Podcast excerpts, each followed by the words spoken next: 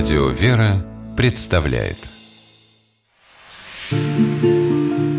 Места и люди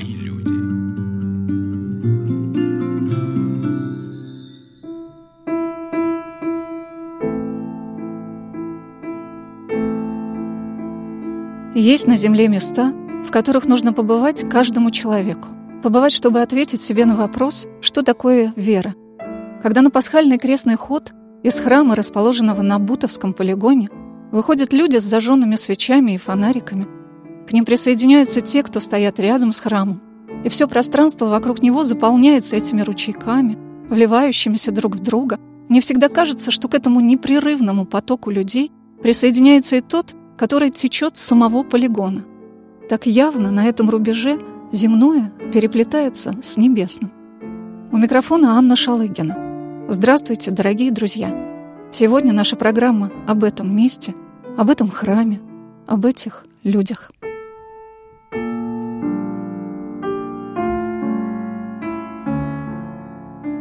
В начале 30-х годов прошлого века эти места соединяли, казалось бы, невозможное. В бывших усадьбах, расположенных рядом с Москвой, в селениях Дрожжино, Щербинка, Бутово, летом жили их старинные обитатели – Рядом, на бывшем конном заводе купцов Зимяных, еще выводили элитных лошадей. А в Екатерининском монастыре неподалеку располагалась колония подростков, пополнявшаяся осужденными по 58 статье. Год за годом НКВД занимал вокруг все большее пространство. Все связанное с дореволюционным прошлым, имения, их владельцы, лошади исчезали. Здесь были построены дачи чекистов, спецобъекты, а в 1934 году появился стрелковый полигон. Местные жители не интересовались, что происходит за забором с колючей проволокой и что закрытые фургоны воронков проезжают за шлагбаума на территорию полигона. Затем началась война, и через десятки лет все, что здесь происходило, превратилось в прошлое, заросло травой. А в это время во многих домах, во многих семьях в Москве и повсюду жили люди с одним очень важным для себя вопросом. Где же их родные? Любимые люди. Протеерей Кирилл Калида, настоятель храма новомучеников и исповедников российских в Бутове, рассказал, как он узнал о смерти деда, священномученика Владимира Амбарцумова, через 52 года после его гибели. Я с самого раннего детства всегда знал о том, что мой дедушка, папа моей мамы, был священником, и он за это пострадал, он за это погиб. Хотя мы не знали обстоятельств его смерти, поскольку когда он был последний раз арестован в 1937 году, то маме и ее брату было сообщено, что он осужден на 10 лет без права переписки, а затем в начале 50-х годов, когда дядя Женя, протерей Евгений Барцумов, стал выяснять судьбу своего отца, то было дано свидетельство о смерти смерти, о том, что дедушка умер от болезни почек 21 декабря 42 года. Но, тем не менее, желание узнать обстоятельства смерти дедушки Володи, оно было. И когда мы были маленькими, то мы к нашему небольшому правилу молитвенному всегда добавляли прошение «Господи, дай, чтобы мы узнали, как умер дедушка Володя». Надо сказать, что вообще со стороны наших родителей, как я теперь понимаю, это было определенным мужеством, потому что это было начало 60-х годов, вот теперь со всеми вытекающими для церкви последствиями закрытия храмов, обещание показать последнего папа по телевизору с разгромом крестных ходов. А вот родители, тем не менее, не боялись нам тогда не скрывать от нас, кто был наш дедушка. И память об дедушке, она в нашей семье хранилась свято были его фотографии, висели. Они оба рассказывали нам о дедушке, и дедушка для нас был такой реальной личностью. Удивительно, но чем больше ты узнаешь про конкретных людей, погибших на Бутовском полигоне, тем это место становится для тебя все более близким, и тем важнее становится все, что связано с их судьбой. Маме, когда дедушку арестовали, кто-то из близких сказал, чтобы узнать судьбу отца, надо молиться великомученику Артемию. И мама всю жизнь молилась этому великомученику. Почему так было сказано? Мама потом как бы не очень понимала, но это было сказано. И она всегда особо молилась великомученику Артемию 2 ноября по новому стилю, в день его памяти. И вот в 89 году утром раздался звонок из КГБ. Меня пригласили на Лубянку. Соответственно, это было 3 ноября 1989 года. И мне было сообщено, что 3 ноября 1937 года было заседание тройки, которое приговорило дедушку к расстрелу. и он был расстрелян 5 ноября. На мой вопрос, где это произошло и где он мог быть захоронен, было сказано в Москве, но место неизвестно. Когда я вышел на улицу, я не очень осознал свое состояние и понимал, что со мной что-то происходит. А потом понял, что я пережил смерть близкого человека. Человека, которого я никогда в жизни не знал, и всю свою жизнь я знал, что он давно умер. Вот я пережил смерть близкого человека, утрату. Мне вспомнилось, как сын протеерея Павла Ансимова, Георгий Павлович Ансимов, рассказывал, как они увидели сообщение о смерти своего отца в газете. Это было в 1993 году. Этот человек жил 56 лет, не зная, что произошло с его отцом. Ему было уже 70 лет. Разве можно передать те чувства, которые испытывали эти люди более чем через полвека, узнававшие о судьбе своих родных?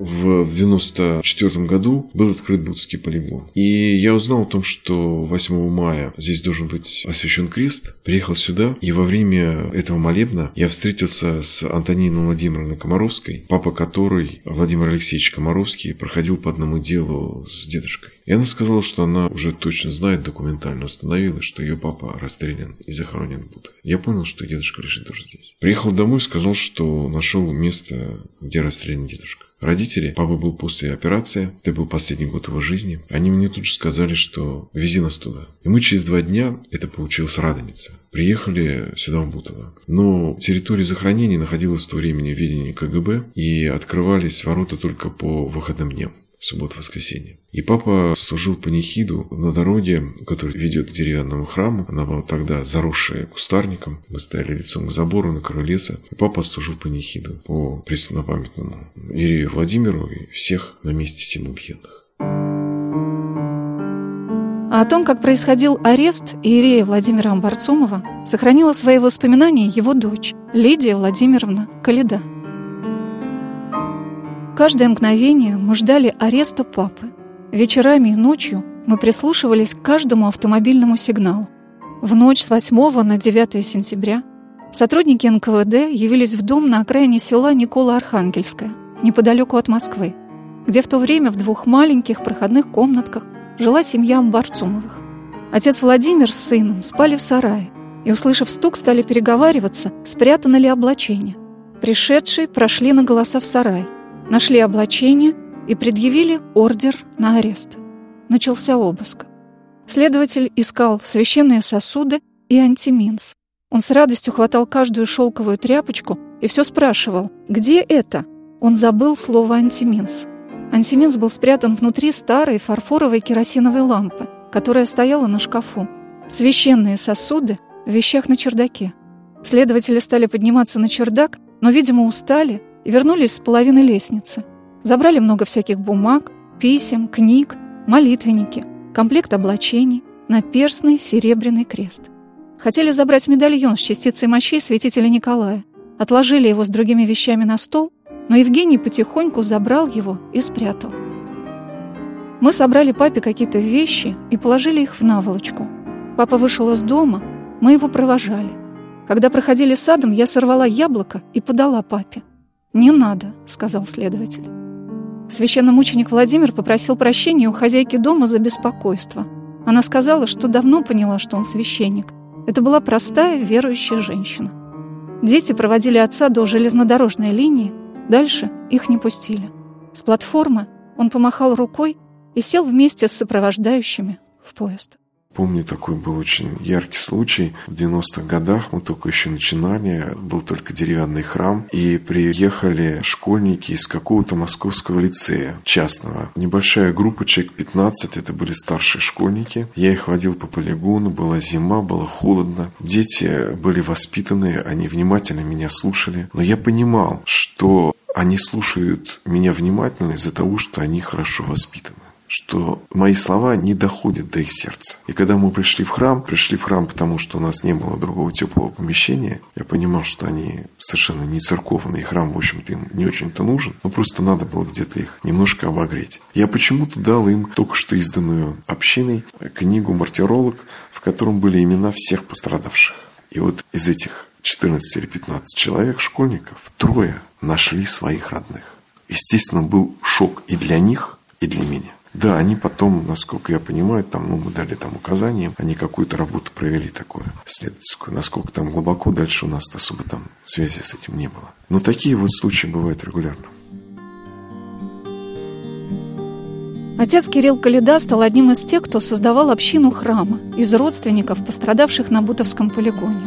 Силами этих людей, а также организованной при Моссовете общественной группы по увековечению памяти жертв политических репрессий, которую возглавлял Михаил Борисович Миндлин, была составлена картотека и краткие биографические справки для книги памяти «Бутовский полигон», в которую вошли имена всех здесь пострадавших.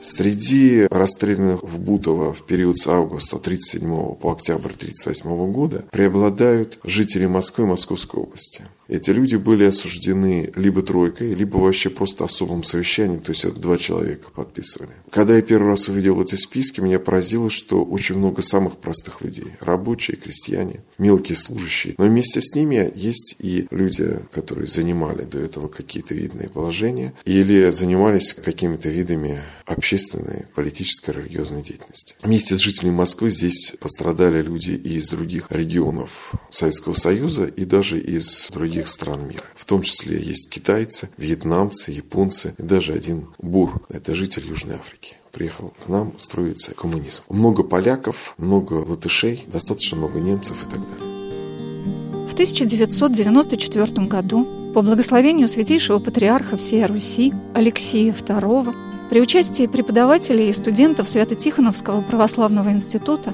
на полигоне был установлен поклонный крест-голубец – в основании которого была вмурована белая мраморная плита, на которой были высечены слова патриарха.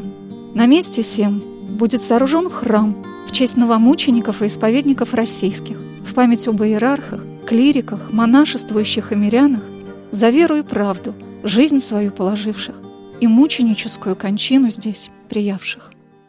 После освящения креста на полигон стали приходить родственники пострадавших, в том числе священнослужители, у которых здесь пострадали родные. И стало ясно, что необходимо срочно строить храм, что нельзя тянуть с этим вопросом, поскольку на полигон стали приходить не только дети, пострадавших, но бывали и жены, и братья. Соответственно, они были очень все в преклонном возрасте. И ждать, когда будет сделан какой-то проект большого храма или там какого-то мемориального комплекса, они просто не имели возможности. И по благословению святейшего патриарха Алексея была создана из родственников пострадавших община приходская, трудами которой был построен в 95-96 годах был построен небольшой деревянный храм. Средства строительства этого храма были собраны по московским храмам. И вот в 96 году, 11 декабря, этот храм был освящен. 11 декабря – это день мученической кончины священномученика Серафима Чичагова, который возглавляет сон буддских новомучеников. Он является старейшим пасаном из пострадавших здесь на полигоне. И более того, он даже является самым старым по возрасту. В 1997 году на Бутовском полигоне были проведены раскопки погребальных рвов – община, которая вот взяла на себя труд строительства этого храма, она сразу взяла на себя еще несколько видов деятельности, в частности, исследование территории, приведение ее в порядок, потому что территория была в ужасном состоянии, она была не только заросшей бурьяном, борщевником, кустарником, но и была замусорена. Надо было ее очищать. Посреди территории стояли сараи местных жителей, которые, как потом выяснилось, стояли прямо на одном из рвов. Но кроме того, надо было доказать о том, что это место действительно является местом захоронения пострадавших. Ибо в этот момент были еще люди, хотя они находятся до настоящего времени, которые говорят, что все это сказки, и ничего тут такого не было. И поэтому по благословению святейшего патриарха Алексея в 97 году был проведен раскоп одного из погребальных рвов. Были приглашены специалисты, археологи, антропологи, судмедэксперты и другие для проведения этого исследования. Было установлено местонахождение одного из рвов, и один из участков этого рва был вскрыт. Площадь раскопа была около 12 метров. Было установлено, что вскрыт погребальный ров шириной 5 метров, глубиной 4 метра. Примерно наполовину он был наполнен останками. На некоторых из останках были следы огнестрельных ранений, в том числе и в голову. И судмедэксперты дали однозначное заключение, что это является захоронением убиенных. И что тела убиенных оказались во рву не более чем через 6 часов после наступления смерти. Так что, скорее всего, расстрелы производились именно так, как рассказывал бывший комендант полигона, то есть здесь на месте. Отец Кирилл рассказал, что так всегда получалось, что самые значительные события, связанные со строительством храмов на Бутовском полигоне, всегда совпадали с днем памяти владыки Серафима. Но вот то, что было тогда, это было, конечно, такое удивительное горение, удивительное такое время. Потому что нас было совсем немного. Хотя и нас и сейчас не так уж и много. Но тогда вообще просто это было совсем немного. Мы понимали, что вот необходимо построить этот храм. Понимали, что все это во власти Божией. В меру своих сил трудились. И Господь давал нам. Иногда это было так вот явно, какие-то вещи такие. Ну, например, когда мы срубили сруб, его осенью собирали здесь, на полигоне, собрали. И вообще мы думали, что мы это сделаем в конце лета. Но одно, второе, третье, все как по-русски у нас делается, затянулось. В общем, наступала уже зима. И мы уже в самом начале зимы закрыли храм временной кровлей. Еще барабана, купола не было. Отошли в сторону. И думаем, что ж такое мы здесь поставили? Вообще непонятно, что это такое. Ну и стало стало ясно, что надо сверху поставить, пускай временный, но все-таки крест, чтобы это было храмом. И это решение было принято, если не ошибаюсь, 8 декабря, 11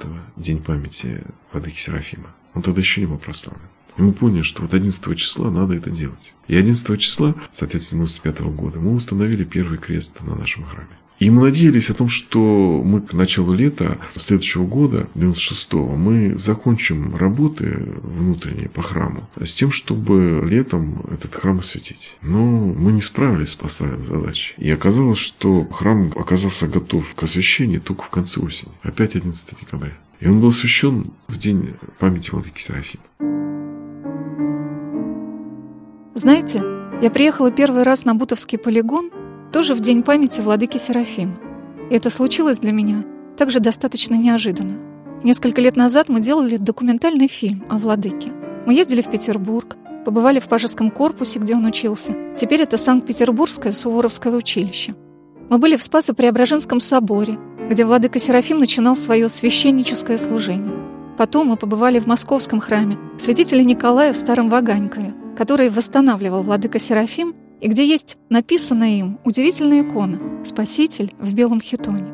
Мы ездили на станцию Удельная, откуда митрополита Серафима забирали в машине скорой помощи, потому что он не мог уже сам идти. Он был очень болен. У него была гипертония, водянка. Ему было 81 год. Я стояла на полигоне, был очень ясный, морозный зимний день.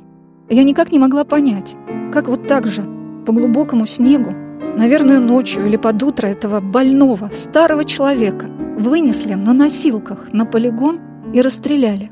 Каким же мужеством и силой обладал этот человек, который в такой телесной немощи наводил страх на этих людей? Я спросила у отца Кирилла, что в жизни владыки для него особенно значимо.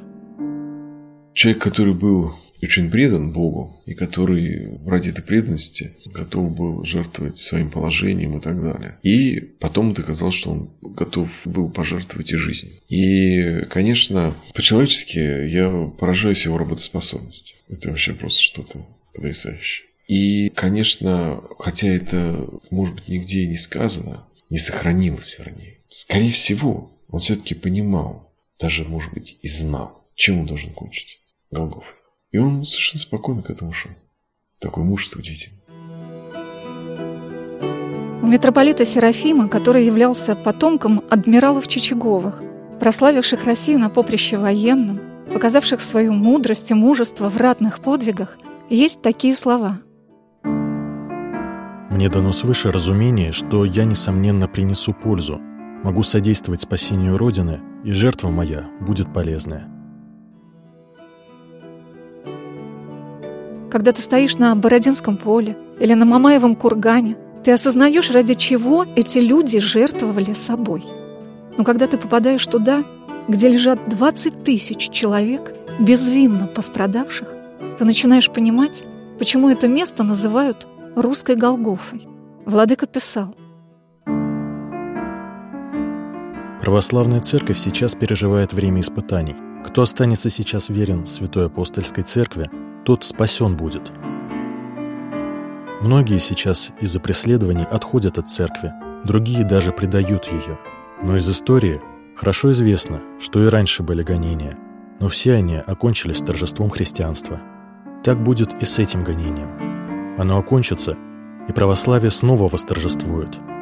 Сейчас многие страдают за веру, но это золото очищается в духовном горниле испытаний. После этого будет столько священномучеников, пострадавших за веру Христову, сколько не помнит вся история христианства. В настоящее время среди тех, кто пострадал на полигоне, а на полигоне пострадало около тысячи человек, которые приняли смерть именно за Христа, как православные христиане. Из них более 330 сейчас прославлены в лик святых. Я скажу, что в этом плане Бутово сейчас также уникально, потому что на канонической территории Русской Православной Церкви которые, в общем-то, значительно больше, чем даже территория Советского Союза. Пока неизвестны места, где вот почивало такое количество святых своих мощами. По милости Божией это место стало привлекать к себе внимание, и на это место стали приезжать паломники не только из московских подмосковных храмов, но и даже из других стран. К нам приезжали родственники, которые сейчас живут в Бразилии. В 2000 году, перед проставлением новомучеников на соборе, посвященном двух тысячелетию пришествия в мир Господа нашего Иисуса Христа, на Будском полигоне была совершена под открытым небом божественная тургия, которую возглавил святейший патриарх Алексей. На нее были приглашены священнослужители Москвы и Московской области. И после этого, это было в четвертую субботу по Пасхе, так сложилось. И после этого установилась традиция в четвертую субботу по Пасхе совершать патриаршее богослужение. Через несколько лет именно к этому дню было приурочено празднование собора новомучеников мучеников в Бутове пострадавших.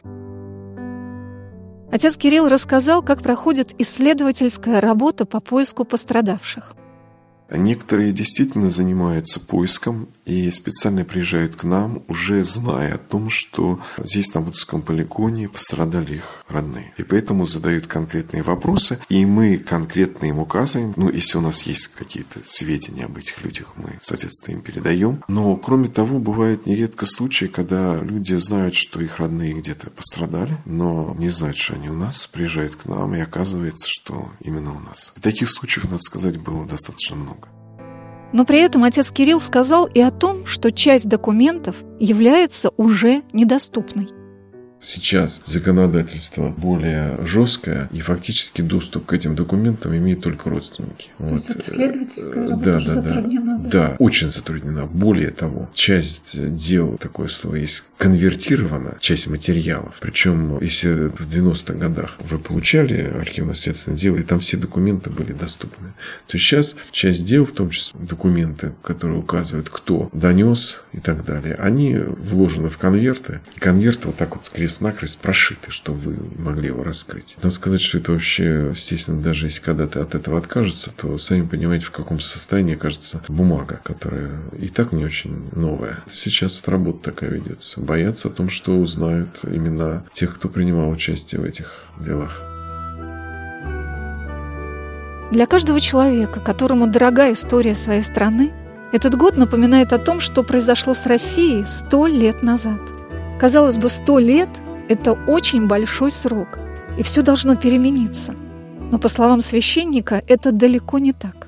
У меня взгляд на то, что происходит сейчас, очень печальный. Потому что то, что сейчас происходит, это свидетельство того, что гражданская война не окончилась. И о том, что покаяние, изменение ума, изменение мировоззрения, в общем-то, в народе это нет. Да, есть действительно люди, которые глубоко переживают. И церковь, конечно, в первую очередь, которая провела совершенно колоссальную работу. И чисто историческую, научную работу была проведена перед прославлением вот этого сонного новомученика. Надо понимать, что это колоссальная работа, это не так просто. И, конечно, церковь имеет совершенно четкий взгляд на это события. И есть достаточно трезвый взгляд на эти события участия светского общества, пускай даже нерелигиозного. Понимают, что это катастрофа была, и что это было беззаконие и так далее и тому подобное. Там какие-то, может, там слова другие используют. Ну, смысл такой. Но ведь, к сожалению, среди нас есть э, много наших сограждан, которые говорят, что это Великая Октябрьская социалистическая революция, и как жалко, что мы потеряли ее. И эти люди встают, пускай не очень в трезвом состоянии, но тем не менее на общественных форумах говорят относительно того, что установка памятников жертвам этих событий ранит их коммунистическую совесть. Я был свидетелем такого заявления. И, к великому сожалению, подходы действительно разные. И надо сказать, что даже среди той части нашего народа, которая называет себя церковным, мы знаем, что среди людей, которые называют себя православными, есть люди, которые считают, что это было все неплохо. А там относительно того, что кто-то там пострадал, ну, как так вот случайно что-то получилось. Будский полигон, слава богу, сейчас известен во всем мире. Приезжают люди из разных храмов Москвы, Московской области, из разных уголков нашей страны и из зарубежья. Но я не могу сказать, чтобы это действительно было большое число паломников. Да, обычно приезжает один-два автобуса в субботу, воскресенье. Да, у нас воскресные дни храм обычно бывает полный и бывает 200-300, а иногда и более причастников. Мы стараемся служить всегда в дни расстрелов, а их более ста, и упоминаем иногда по 200, 300, 400, 500 человек, пострадавших в эти дни на Будском полигоне. К великому сожалению, должного почитания подвига новомучеников, должной памяти пострадавшим и вообще осознания того, что произошло с нашей страной в минувшем 20 столетии, по моему глубокому убеждению, у нас нет. Известно 116 дней, когда на Бутовском полигоне проходили расстрелы. В эти дни в храме после литургии всегда совершается панихида и читаются списки погибших. В будние дни эти службы проходят в деревянном храме, алтарь которого находится на самом краю одного из погребальных рвов. А в праздничные и воскресные дни эти службы собирают огромное число молящихся в большом новом храме. Строительство храма началось в 2004 году. И как раз накануне в Москву прибыла делегация Русской зарубежной церкви во главе с ее первым иерархом, митрополитом Лавром, для того, чтобы начать переговоры о возможном воссоединении с матерью церкви, с Русской православной церковью. Святейший пригласил митрополита Лавра и сопровождающих его владык на следующий день приехать на Будский полигон и вместе помолиться. Служить было невозможно, поскольку еще не было принято решение о восстановлении евхаристического общения, но помолиться пригласил. И владыка Лавр приехал сюда на полигон. И это было первые совместные молитвы. И когда закладывался каменный храм, то Святейший предложил митрополиту Лавру также принять участие в закладке. И митрополит Лавр положил раствор двор в основании каменного храма. 17 мая 2007 года в храме Христа Спасителя был подписан акт о восстановлении канонического единства Русской Православной Церкви. И через два дня, в субботу, 19 мая, храм на Будском полигоне был освящен патриархом Алексеем и митрополитом Лавром. Была отслужена божественная литургия. Надо сказать, что в этой литургии приняло участие духовенство и миряне семи поместных православных церквей. Так что это было действительно такое явление вселенского масштаба. Места и люди.